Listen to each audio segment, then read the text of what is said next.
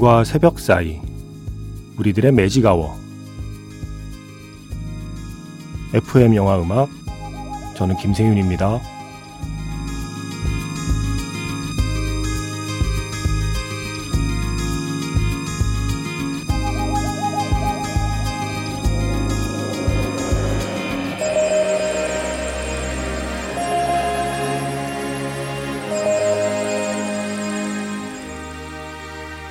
설날 연휴 특집 21세기 베스트 무비 스코어 40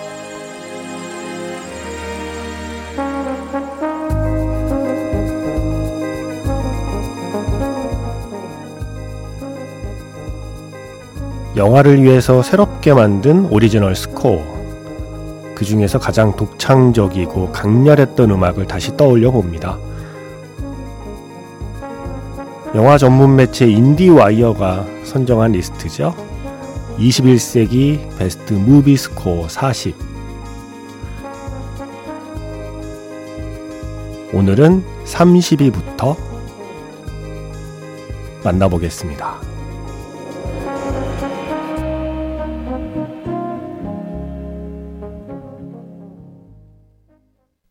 2월 10일 토요일 FM 영화 음악 시작하겠습니다. 저는 김세윤이고요. 오늘 첫 곡은 Catch Me If You Can에서 Catch Me If You Can이었습니다.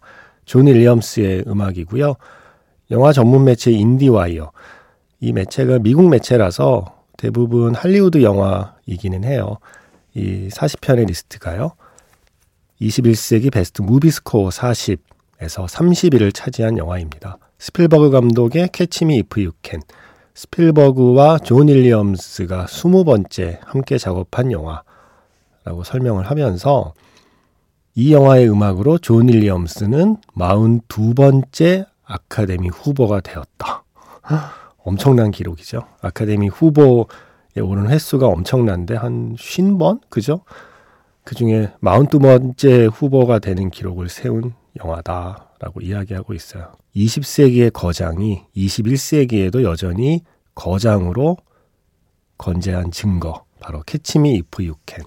어제 히사이시조의 인생의 회전목마를 소개해 드렸잖아요. 히사이시조처럼 존 윌리엄스 역시 20세기, 21세기라는 구분이 좀 무색한 영화 음악가 같아요.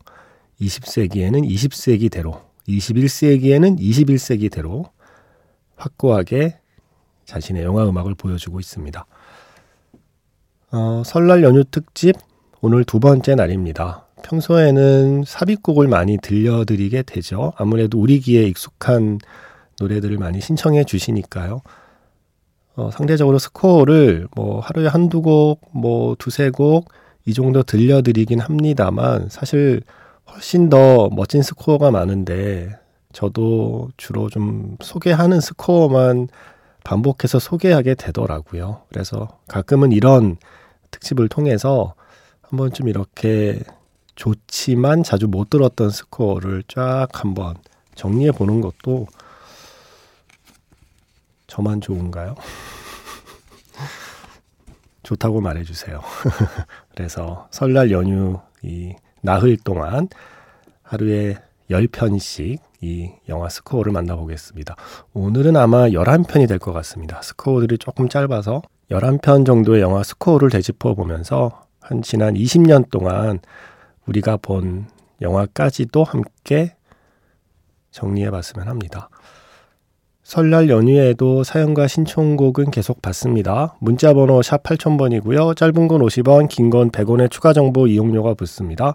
스마트 라디오 미니 미니 어플은 무료이고요. 카카오톡 채널 FM 영화 음악으로도 사연과 신청곡 남겨주시면 됩니다. Cling, cling, cling, cling, cling, cling. Such a great score by Vangelis. He took electronic scores to a new level. It was groundbreaking. I'm going to test you on this later. Okay, driving Miss Daisy, Hans. Very unexpected. Do you remember how great it was? Roodle deedin doo and scroodle deedin doo. Roodin deedin doo. Sassy. 20세기에는 이런 영화 스코어들이 사랑받았죠. Sometimes I get self-conscious about my guy. Ra, ra, ra, ra. and Scraddle-da. Are you embarrassed by this Game I've started to play? 그렇다면 21세기에는 어떤 영화 스코어들이 사랑받고 있을까요? Ba-dum. Two notes. 설날 연휴 Got a 특집 villain. 21세기 I don't know what to 베스트 무비. 스코어 Totally brilliant. 40으로 Where have 확인해 보세요. gone, Joe DiMaggio? I bet you didn't know. That was all written for the movie. It was a score, technically. I did know that one. 설날 연휴 특집 21세기 베스트 무비 스코어 40 29위를 차지한 영화는요. Moonlight를 만든 배리 젠킨스 감독의 영화죠. If Beale Street Could Talk. 빌 스트리트가 말할 수 있다면이라는 영화였고요. 그 영화에서 에덴, 할렘이라는 곡이었습니다. 니콜라스 브리텔의 스코어였어요. 니콜라스 브리텔은 음, 같은 감독의 전작 Moonlight로 아카데미 음악상 후보에 올랐죠. 그리고 이 영화로 다시 한번 또 아카데미 음악상 후보에 올랐습니다. 연달아서. 그죠? 2017년에 한 번, 2019년에 한 번. 어떤 사람은 평생 동안 후보 한 번 되기도 쉬운 게 아닌데, 예. 두 편의 영화로 연달아서 후보가 될 만큼 21세기에 가장 주목받는 음악가 중에 한 명이죠.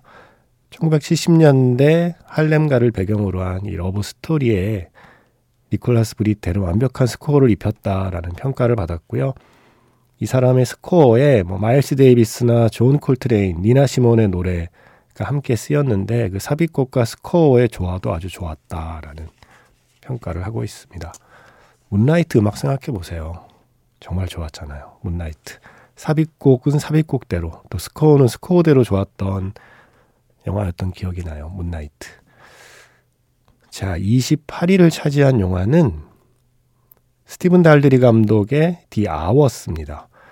인디와이어는 이렇게 표현하고 있어요. 버지니아 울프에 대한 영화를 만드는데 필립 글래스만큼 딱 맞아떨어지는 음악가가 있을까? 라고 하면서 두 사람 모두 진취적인 어떤 선구자라는 점에서 버지니아 울프와 필립 글래스는 너무나 잘 어울리는 조합이었다 얘기해요. 그리고 버지니아 울프가 일상에서의 어떤 이야기를 길어 올린 작가라면 필립 글렉스 역시 반복해서 어떤 아름다움을 찾는 그러니까 매일매일 비슷하게 반복되는 일상에서 새로운 이야기를 만들어냈던 버지니아 울프처럼 반복 속에서 아름다움을 찾아내는 필립 글래스의 음악 스타일이 서로 너무 잘 어울렸다라는 얘기를 하고 있습니다. 필립 글래스는 박찬욱 감독도 그 음악을 좋아해서 영화 스토커 찍을 때 필립 글래스에게 음악을 맡겼던 기억이 나거든요. 바로 그 The Hours의 필립 글래스의 음악 그 중에 The Poet Acts를 골랐고요. 그리고 이어서 27위는 알렉상드르 데스플라입니다. Little Women 작은 아씨들의 스코어죠. 알렉산드르 데스플라는 21세기에 활동하면서 여전히 20세기의 어떤 감성의 음악을 만들어내는 사람이라고 생각이 들어요. 제가 가끔 그런 얘기 하거든요. 엔니오 모리코네의 뒤를 잇는 그리고 프랑시스 레이나 뭐 모리스 자르 같은 그런 작곡가의 뒤를 잇는 유러피안 멜로디 장인 하면 지금은 알렉산드르 데스플라 같다라는 얘기를 하거든요. 신디사이저를 많이 사용하는 최근의 경향에서도 고집스럽게 전통적인 오케스트라 음악을 바탕으로 영화 음악을 작업하죠.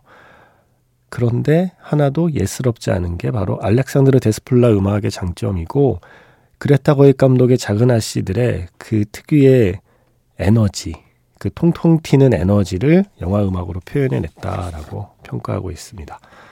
그렇게 두 곡 이어 듣겠습니다. 영화 디 아워스에서 필립 글래스의 The Poet Acts, 작은 아씨들에서 알렉산드르 데스플라의 작은 아씨들 메인 타이틀입니다. 필립 글래스는 미니멀리즘 음악의 대가로 보통 이야기되고요. 알렉산드르 데스플라는 화려한 오케스트라 음악이 특기잖아요. 이 두 사람의 음악을 연달아 듣는 재미도 있네요. 28위 디 아워스에서 The Poet Acts 필립 글래스의 음악이었고요. 이어서 작은 아씨들의 메인 테마 알렉산드르 데스플라의 스코어였습니다. 아 그리고 그 설날 연휴 특집 중간에 로고 하나 들어가잖아요. 음, 어떤 영화 장면인지 궁금해 하시는 분들이 있더라고요.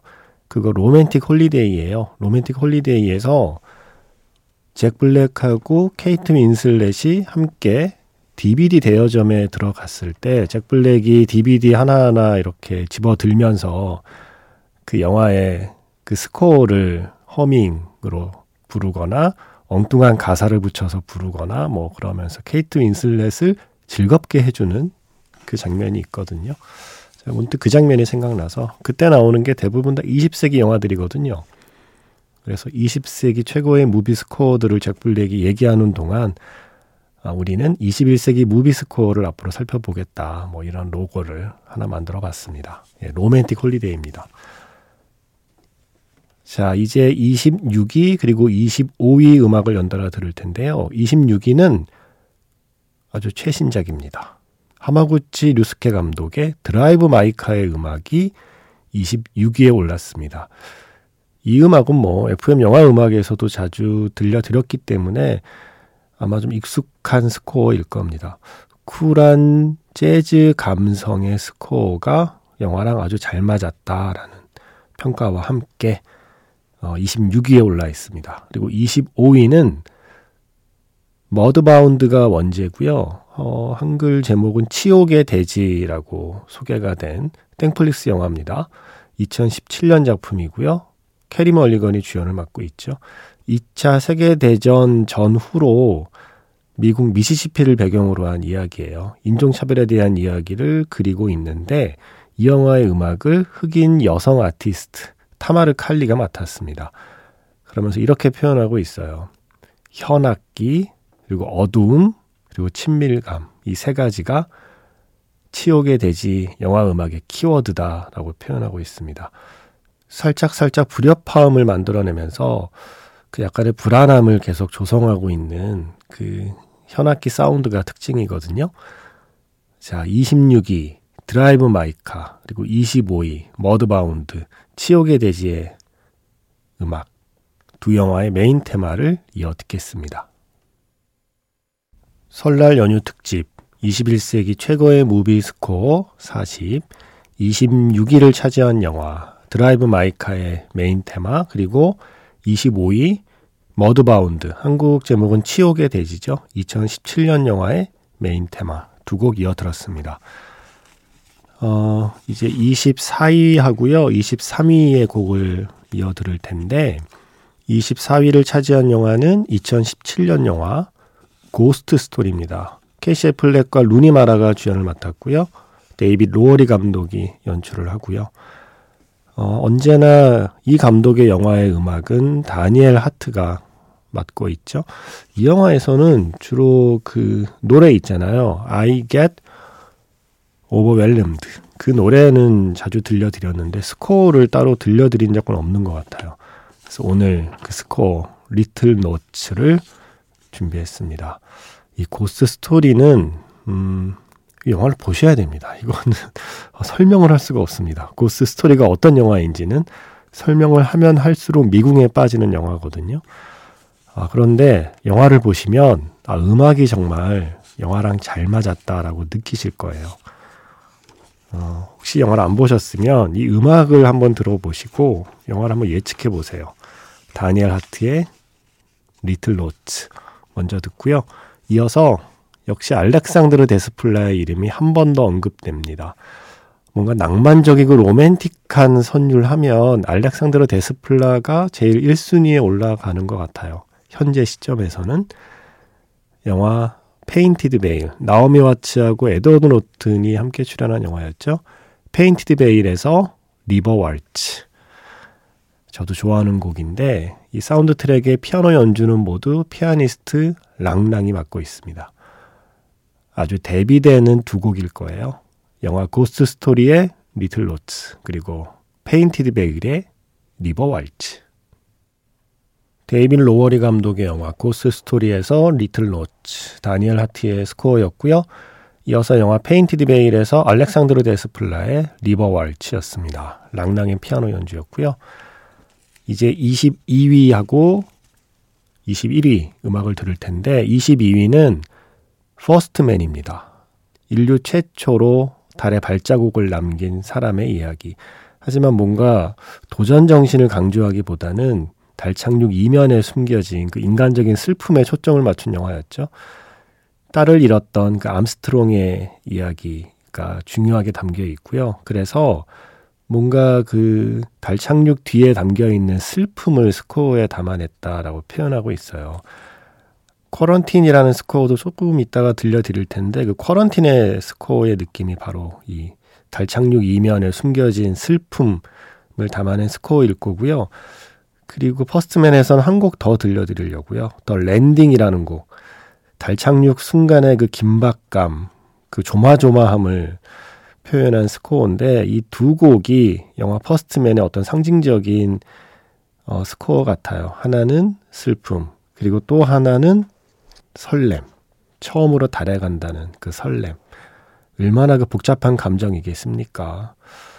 두근두근 하면서도 또 불안불안했던 그 달 착륙의 순간은 The Landing이라는 스코어에 담겨 있습니다. 어, 주로 사용한 악기가요. 그 무렵에 어떤 정서를 담아낼 수 있는 테레민이라는 악기, 무그 신디사이저, 그리고 하프, 이 세 개의 악기를 주로 사용해서 저스틴 허위츠가 스코어를 만들어냈습니다. Quarantine과 The Landing 두 곡을 이어드릴 거고요. 그리고 21위는 스위스 아미맨입니다. 제가 너무나 사랑하는 영화 스위스 아미맨. 이게 모두 아카펠라로 구성된 사운드 트랙이에요. 폴 다노하고요. 다니엘 레드클리프의 목소리만으로 구성되어 있는 그리고 박수 소리 등등등 오로지 인간의 몸으로 만들어낸 사운드 트랙입니다. 그 중에서 Montage라고 하는 곡 준비했거든요. 영화 퍼스트맨에서 Quarantine과 The Landing 이어 듣고요. 스위스 아미맨의 Montage까지 세 곡 듣겠습니다.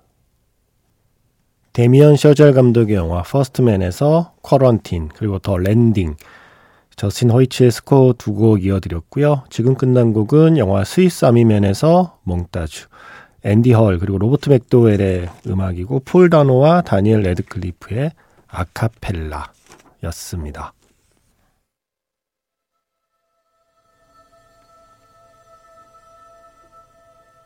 설날 연휴 특집 베스트 무비 스코어 40. 오늘은 20위를 차지한 영화의 음악으로 마무리하겠습니다. 서던 리치 소멸의 땅이라는 2018년 작품이에요. 엑스마키나를 만들었던 알렉스 가랜드 감독의 SF 영화죠. 나탈리 포트만이 주연을 맡았고요. SF 호러 장르로 분류가 되다 보니까 지금 밑에 살짝 들리는 것처럼 음악이 약간 스산하게 시작해요. 물론 뒤로 가면 또 강력한 멜로디가 나오는 곡입니다. What Do You Know라고 하는 음악 오늘 마지막 곡으로 준비했습니다. 어쩌면 이런 음악들이 21세기적인 음악이라고 할 수 있을 거예요. 어, 멜로디를 강조한 영화 음악보다는 영화의 장르에 맞는 어떤 ambient 사운드들, 일종의 효과음들을 영화 음악과 같이 매칭시켜서 어, 영화 음악이면서 동시에 음향이기도 한 어떤 어, 사운드들을 만들어내죠. 바로 이 곡이 그런 곡입니다. What Do You Know라는 곡. 서던 리치 소멸의 땅의 음악으로 마무리하겠습니다. 내일은 19위를 차지한 영화부터 소개해 드릴게요. 설날 연휴 특집 21세기 베스트 무비 스코어 40은 내일도 계속됩니다.